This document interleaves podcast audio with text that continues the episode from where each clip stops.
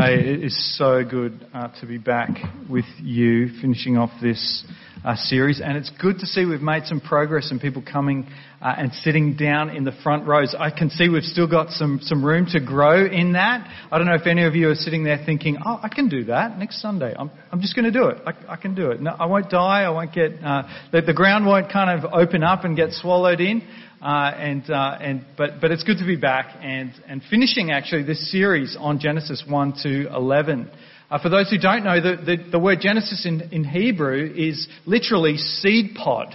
Um, it, it, it's about the seed. Uh, it's, it's about a book of origins. It's about a book of uh, beginnings. Uh, so uh, if you want to know why things are the way they are, you need look no further than Genesis 1 to 11, especially Genesis 1 to 3. If you want to know about the meaning of things, uh, this is a book about seminal things. Um, seminal literally means seed, and Genesis means seed pod. Uh, and so if you want to know about things like marriage and family and singleness, you need look no further than Genesis 1 to 11 to understand what those things are about. If you want to understand about money, sex, and power, there's so much in that Genesis 1 to 11 to understand what those things are about.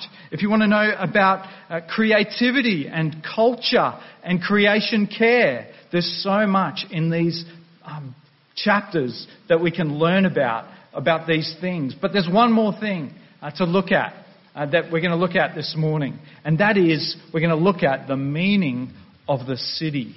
I wonder if you noticed as we looked at Genesis 11, and, and by the way, I urge you, have your Bibles in, in front of you. Uh, even if that's on your phone, we're going to be looking at Genesis 11. And, and this word, the city, it comes up three times in the passage. Uh, we learn about the meaning of the city in Genesis 11. And not only that, but it's the goal of human history. That was in our second reading. I don't know if you picked that up. Revelation 21 and 22 talks about the city. Uh, verse 2 from our reading. I saw, says John, this is the end of days. I saw the holy city, the new Jerusalem, coming down out of heaven from God. And then in chapter 22, verse 1, then God showed me the river of the water of life. Where does that come from? Can you remember? Genesis 2, the rivers pouring out from God's presence in the Garden of Eden. Um, and, and, now in the new heavens, this city, and then fl- it was flowing this water from the throne of God and the Lamb down the middle, get this, of the city's main street. That's the new heavens and the new earth. A city with a main street, a river pouring down. The tree of life was on each side of the river, bearing 12 kinds of fruit, producing its fruit every month. And so we get, friends, a city at the beginning of the Bible, and we get a city at the end of the Bible. And so the Bible has at least three things to say about the meaning of the city. And that's what we're going to go through this morning, borrowing once again from Tim Keller. Here are the three things. Firstly, we're going to see the need for the city. Secondly, we're going to see the problem with the city. And finally, we're going to see the healing of the city. Are you ready? Let's do it. Firstly, the need for the city. Uh, here's the context. Uh, ever since Adam and Eve rose up in rebellion against God, remember the evil one said, You will be like God. And they rose up in, reme- uh, in rebellion. The whole human race has been taken out of this unimaginable, unimaginable paradise, the Garden of Eden, the presence of the Almighty God. They've been thrust out now into a howling, wild wilderness of sin ever since they rose up in rebellion. And, and this place that they've been thrust out to is not safe. It's not secure. And it's not very satisfying. It's all we know. It's what we've been born into. But when you put it next to the Garden of Eden and the paradise of God, you realize that it's a howling wilderness away from God. And so, in that context, in Genesis 11, in verse 4, the people say, Come, let us build ourselves a city. So, where does this desire to build a city come from? Well, firstly, there's a social aspect, isn't there? We were made for community. We were made for relationship. We were made to belong. And so Rick Warren says, um, God didn't create us to be alone. He created us for relationship. We were made in His image, and He is a relational God.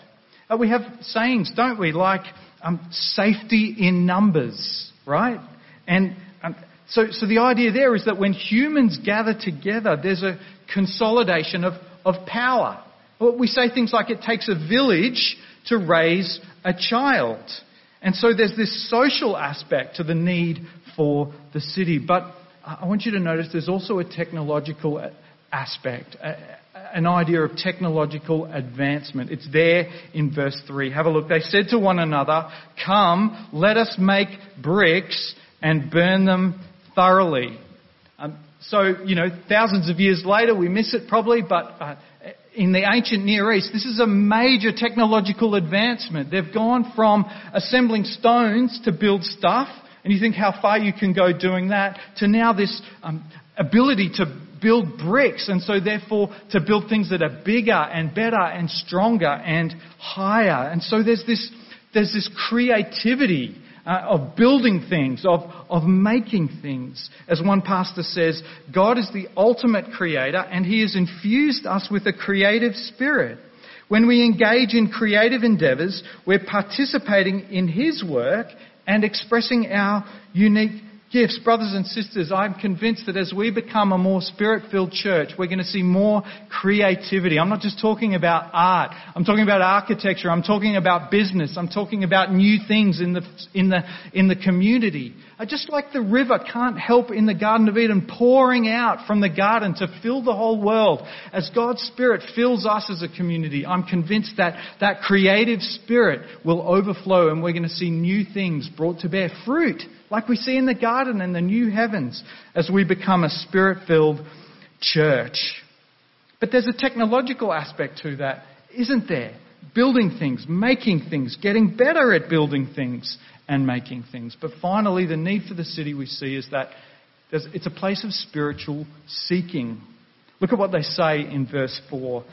Come, let us build ourselves a city and a tower with its top in the heavens now, in the ancient context, the heavens are where the gods are. This is not just trying to build a, a tall skyscraper. This is about reaching to heaven, to where the gods are. And so this is about spiritual encounter, spiritual longing with heaven, with the gods. It's, it's about transcendence up into the heavens. And, and you know, God says in Ecclesiastes 3, God has set eternity in our hearts. Um, the Apostle Paul in, um, in Athens, where he's speaking to like the intelligentsia uh, of the day at the Areopagus in Acts 17, he says, God's purpose was for the nations to seek after God and perhaps feel their way toward Him and find Him, though He is not far from any one of us. Can you see how the city is a place of longing and spiritual seeking? Uh, there's a, a, Trappist monk called Thomas Keating, and he says this. Uh, he says, in the heart of the city, there's often a longing for something more, something beyond the concrete and steel. The longing can lead to a spiritual quest, a search for meaning and purpose.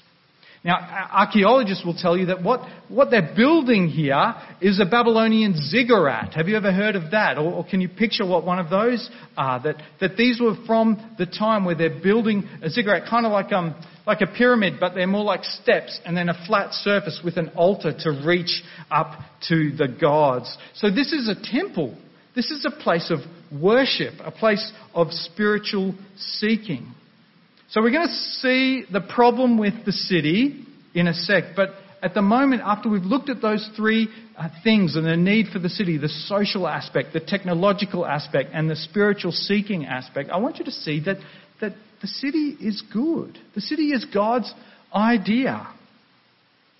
I think about Jesus and how he looks upon the city of Jerusalem and he weeps over the city. Think about how God sends Jonah to the city, the wicked city of Nineveh. Why? Because he loves the city. And why does he love the city more than anything else? It's because of the people who are there in the city. And so that speaks to the need for the city. It's a, it's a good thing. But now let's look at the problem with the city. And, and it's there, the, the Hebrews were master storytellers, and there's a, there's a hint at it in verse 2 uh, where it says, as they migrated from the east. More literally, it says, as people moved eastward. Now, here's a trivia question for you. Can anyone guess when and where the journey from the east began? The journey from the east. It began back in Genesis chapter 3 when Adam and Eve reached out to put themselves in the place of God, and then God drove them out of the garden. And I think it's in verse 24 of chapter 3 it was out of the east. The entrance was from the east. Then in chapter 4 of Genesis, you've got the murderous Cain. And this says it even more explicitly in verse 16 of chapter 4. It says, Then Cain went away from the Lord's presence and lived in the land of Nod, east of Eden. Have you heard of that book? John Steinbeck? East of Eden. What's going on here? This is the tragedy of all tragedies as the human race moves further and further away from the presence of God, the fountains, the water, the fruit, the streams, the presence and paradise of God. They're moving further and further away from the presence of God, from the abundant overflow of the rivers of life. And so make no mistake, friends, this city and this tower will not be built on the glory and the power and the presence of God. They're not building the city of God. What are they building? They're building the city of man. Uh, the Westminster Catechism opening question from over 400 years ago, the question, what is the chief end of man? The chief end of man is to glorify God and to enjoy Him forever. But what do they say in verse 4? Have a look and I'll get my water while you look.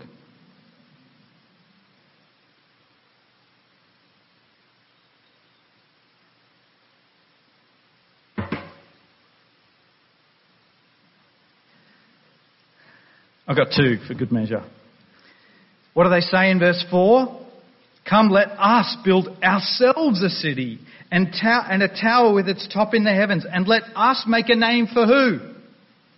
Let us make a name for ourselves. This city will not be built to the glory of God. This city will be built to the pride of man. Humans.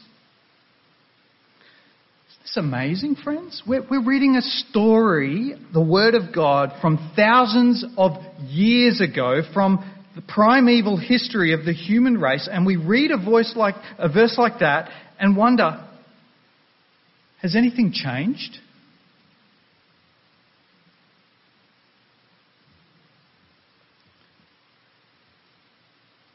Just to lower the bar a little bit, here's some words from Kim Kardashian.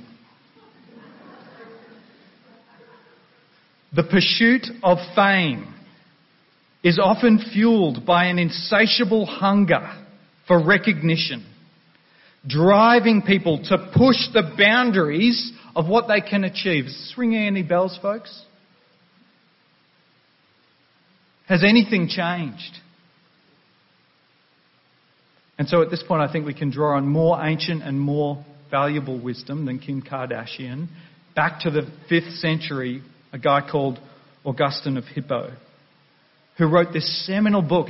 Um, the context was that the Roman Empire was crashing down and civilization was being destroyed. The barbarians were at the gate. And he writes this book, The City of God. And he says that the story of human history is a tale of two cities. It's the tale of the city of man and it's the tale of the city of God. And the city of man is built on the principle of pride and self.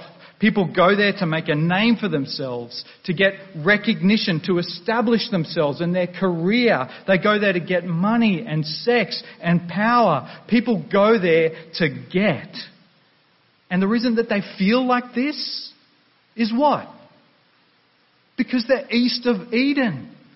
Further and further away from the presence of the Almighty, ever living God. Jesus, God, the Lord says in Jeremiah, My people have committed two sins. They have forsaken me, the spring of living water, think Garden of Eden, and have dug their own cisterns, cisterns that cannot hold water.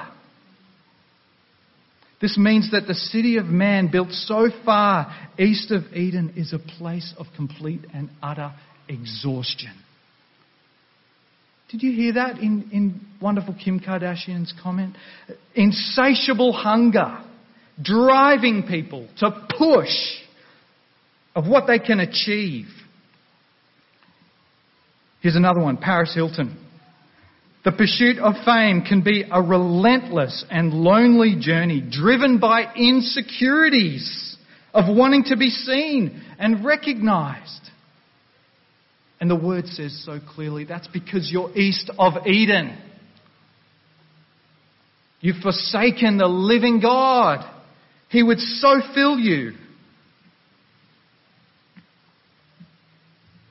So, what's the motivating force behind going to the city for these guys? What's the motivating force of getting up and going to work every day? It's there in verse 4 to make a name for ourselves. I've told you this is part of my own story. When I was doing ministry back in Melbourne, that, that's one of the main reasons I left my home church where I was a pastor and where I grew up to go to the bigger church, which, by the way, was also closer to the city. The bigger and the better. Well, of course, I said I'm going there to make a name for the Lord. It's the bigger church and more opportunity. But in my heart of hearts, that poverty, even as a minister, a child of God, desperate, hungry, insecure, driven to fill that well in my own efforts. Do you know what the problem with that is? Well, there are a lot of problems with that, not least that it led to burnout in just three years. But you know what the Apostle Paul in 1 Corinthians 4 says? He says that one day, this is for you folks, everything that we build will be tested with fire and everything that was motivated by the pride of self and everything that was built for the city of man will be utterly consumed in the fire. And only what's motivated by the glory of God and building the city of God will endure that fire and last into eternity forever and ever. As the Lord says, I am the Lord. That is my name. I will not give my glory to another or my praise to idols. Kieran, you're trying to rob me and I won't have it. So, what's the motivating force behind your work? Hey? Why do you get up and go to work, whether paid or unpaid, in the morning? Whose city are you building? Is it the glory of the everlasting God? Or is it the pitiful self? Hear this, friends. Only one life will soon be past. Only what's done for Christ will last. And make no mistake, if a pastor like me can say that he lives for the glory of God when all the while living for the praise of man, then I'm sure you're able to do it too. God, have mercy on us. Your glory is too beautiful to miss out on. Purify our hearts.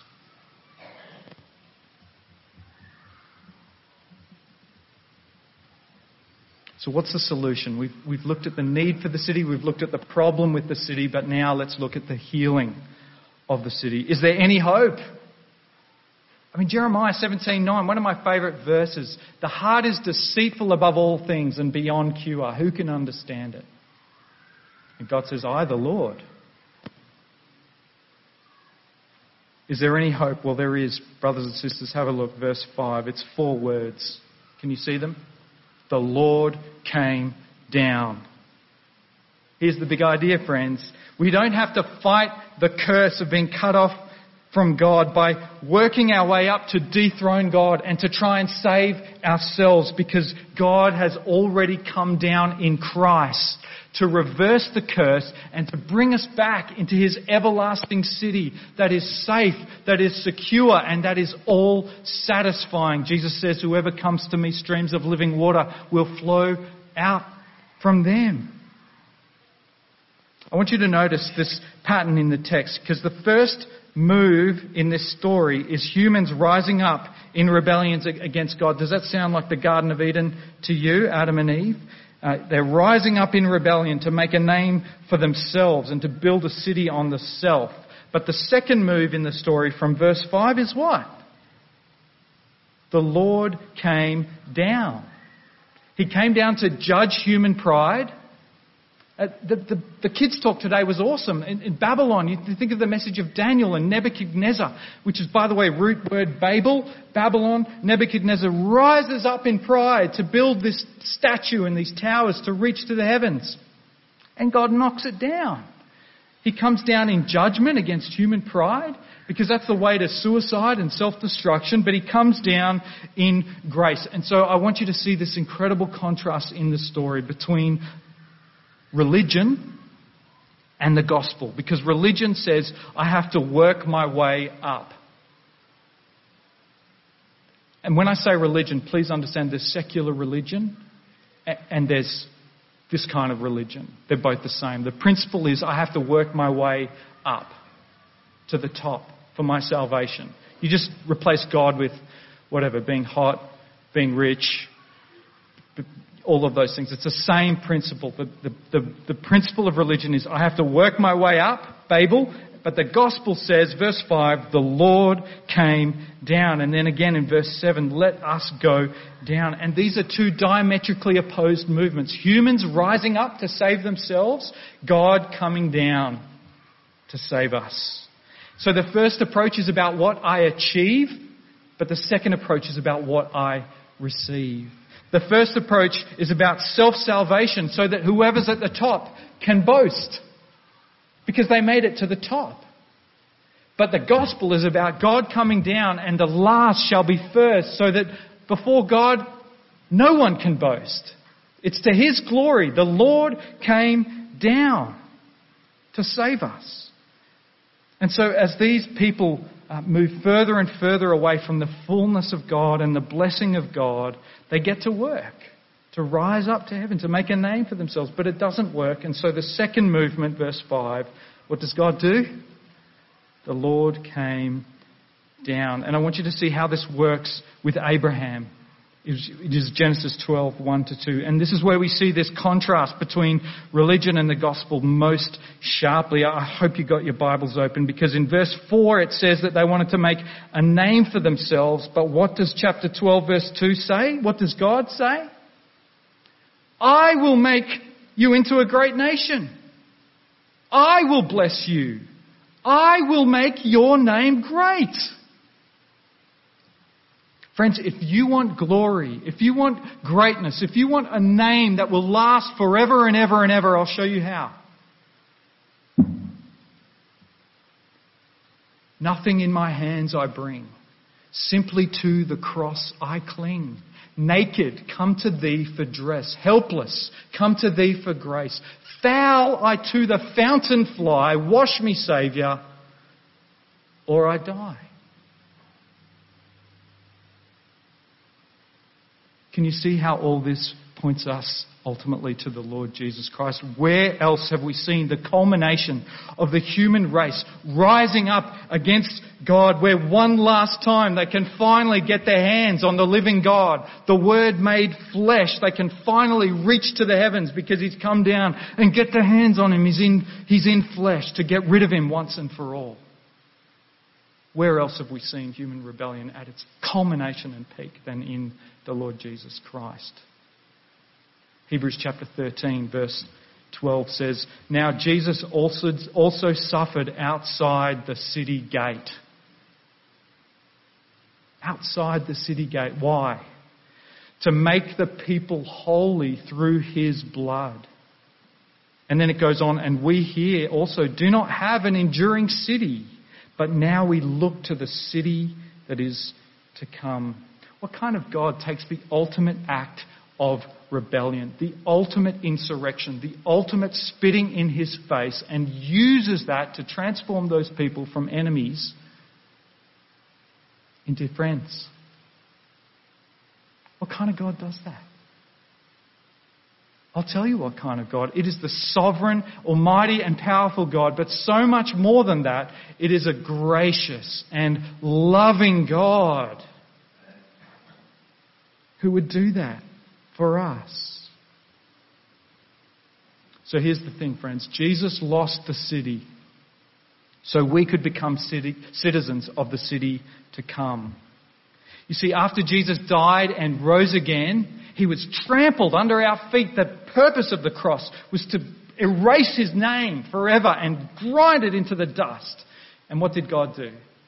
He gave him the name that is above every other name, that at the name of Jesus every knee will bow, tongue confess that Jesus Christ is Lord. And he seated him at the right hand. And then God the Father gave him the Spirit. And while the people were gathered, the disciples, Jesus poured out his Spirit. What does that mean? It means the Lord came down. The Lord came down. He reversed the curse. And now through the proclamation of the crucified King. God is gathering a people from every tribe and every tongue and every nation throughout the world to lay down their lives, not for the pride of man, but for the glory of God. So that one day, human culture and human language will reach its final and ultimate purpose, which is in Revelation 7 9, John says, After this I looked, and there was a vast multitude from every nation, tribe, people, and language standing before the throne and before the Lamb, and they cried out in a loud voice Salvation belongs to our God, who sits on the throne, and to the Lamb.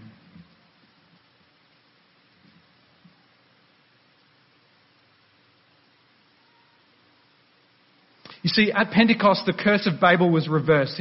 stick with me here. You see, what was the goal of language at um, Babel? The goal of language was to make a name for ourselves. What was the word on their lips? The words on their lips were me, myself, and I. And so God confused their language, right?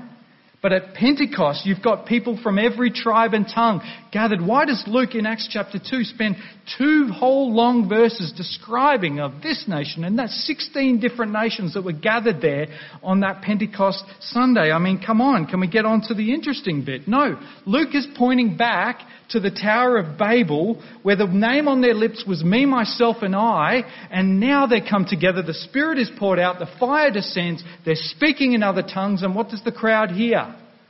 Me, myself, and I? No, chapter 2, verse 11. We hear them declaring the magnificent works of God. No longer are they glorifying the self, they're glorifying the Son.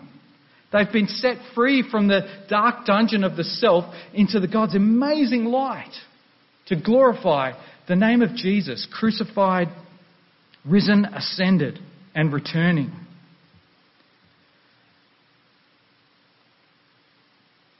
But this is not just pie in the sky when you die. This is cake on your plate while you wait. Here's what Tim Keller says. Uh, he, he, listen to this. Jesus lost the city of God so we could become citizens of the city which is to come. Get this. Making us salt and light in the city which is. Jesus says to the church of St. Philip's, You are the light of the world, a city on a hill. So, what would it look like for you, for us, to gather together and to be salt and light, building the city of God amongst the city of man in your homes, in your workplaces, in your families, and as we gather in church? We're a city on a hill, building the everlasting city of God. I'll tell you how, what it looked like for Johann Sebastian Bach, just for fun. At the bottom of many of his musical masterpieces, do you know what he wrote? These glorious masterpieces of music that he wrote. He wrote the initials SDG. Do you know what that stands for? Soli Deo Gloria. To God alone, the glory. Some of you think, particularly young people, I can't see a lot, sorry, that's not meant as an insult. Um, uh, uh, so, some of you think that giving your life more fully to God, it's true for all of us, giving your life more fully to God will make you mediocre, middle of the road, and medium. And the reason you think that, if that's true, it's because you think just like the people in the Tower of Babel, that somehow God's glory is small and your glory is great. And may God have mercy on you that you've got it, that to show you you've got it exactly the wrong way around. That, that the only way to glory is, is to glorify God.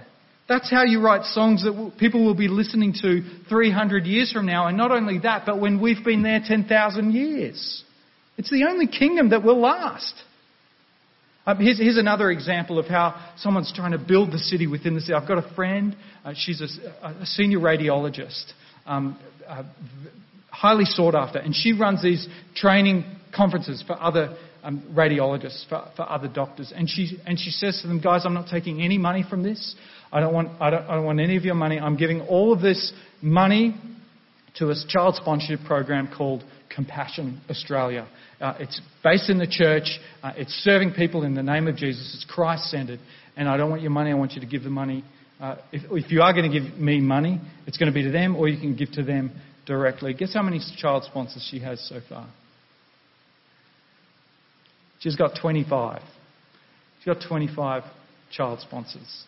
Now, that's one way, okay? She does all of her work to the glory of God. I'm just trying to give you ideas. What would it look like for you to take a step forward further to build the kingdom of God, the city of God today. And if you are, be encouraged. May the Spirit be the wind in your sails as you seek to build. What would it look like for us to do that? I've been so encouraged thinking about the the, the rivers pouring out of the temple in Ezekiel 47 because God is a well that doesn't run dry. And the amazing thing about that image is that the further and further they get away from the temple, the rivers get deeper and deeper. How does that work? It's meant, it's, it's meant to run out, isn't it? When you get further away from the source, not out God. As we go further out, the, the river runs deeper and deeper. He's an everlasting supply. One last thing. The pride of man is to rise up in order to save ourselves, but the grace of God is to come down. He came down at Babel, he came down to Abraham, but ultimately he came down in Christ. But friends, it gets even better than this because the truth of the gospel is this He comes down whenever we pray. What were they doing in Acts chapter 2 when God came down for 10 days straight? They were praying to the living God, and God came down. What was Anna doing even before Pentecost? Anna in Luke, what was she doing when God came down? She was praying.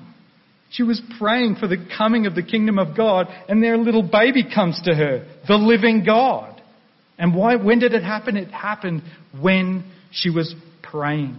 What was Peter doing, the apostle, when he was on the rooftop and he had that wild vision of the animals coming down on a sheet?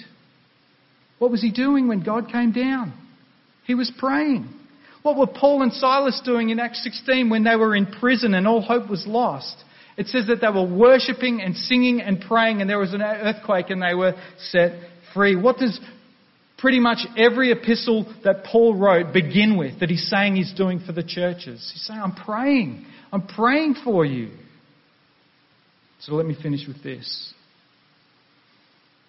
If my people who are called by my name will humble themselves and pray and seek my face and turn from their wicked ways, then I will hear from heaven and I will forgive their sin and heal their land.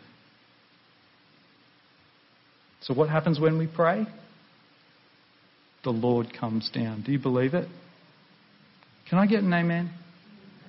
Can I get a hallelujah? Praise the Lord. This is good news, brothers and sisters in Christ.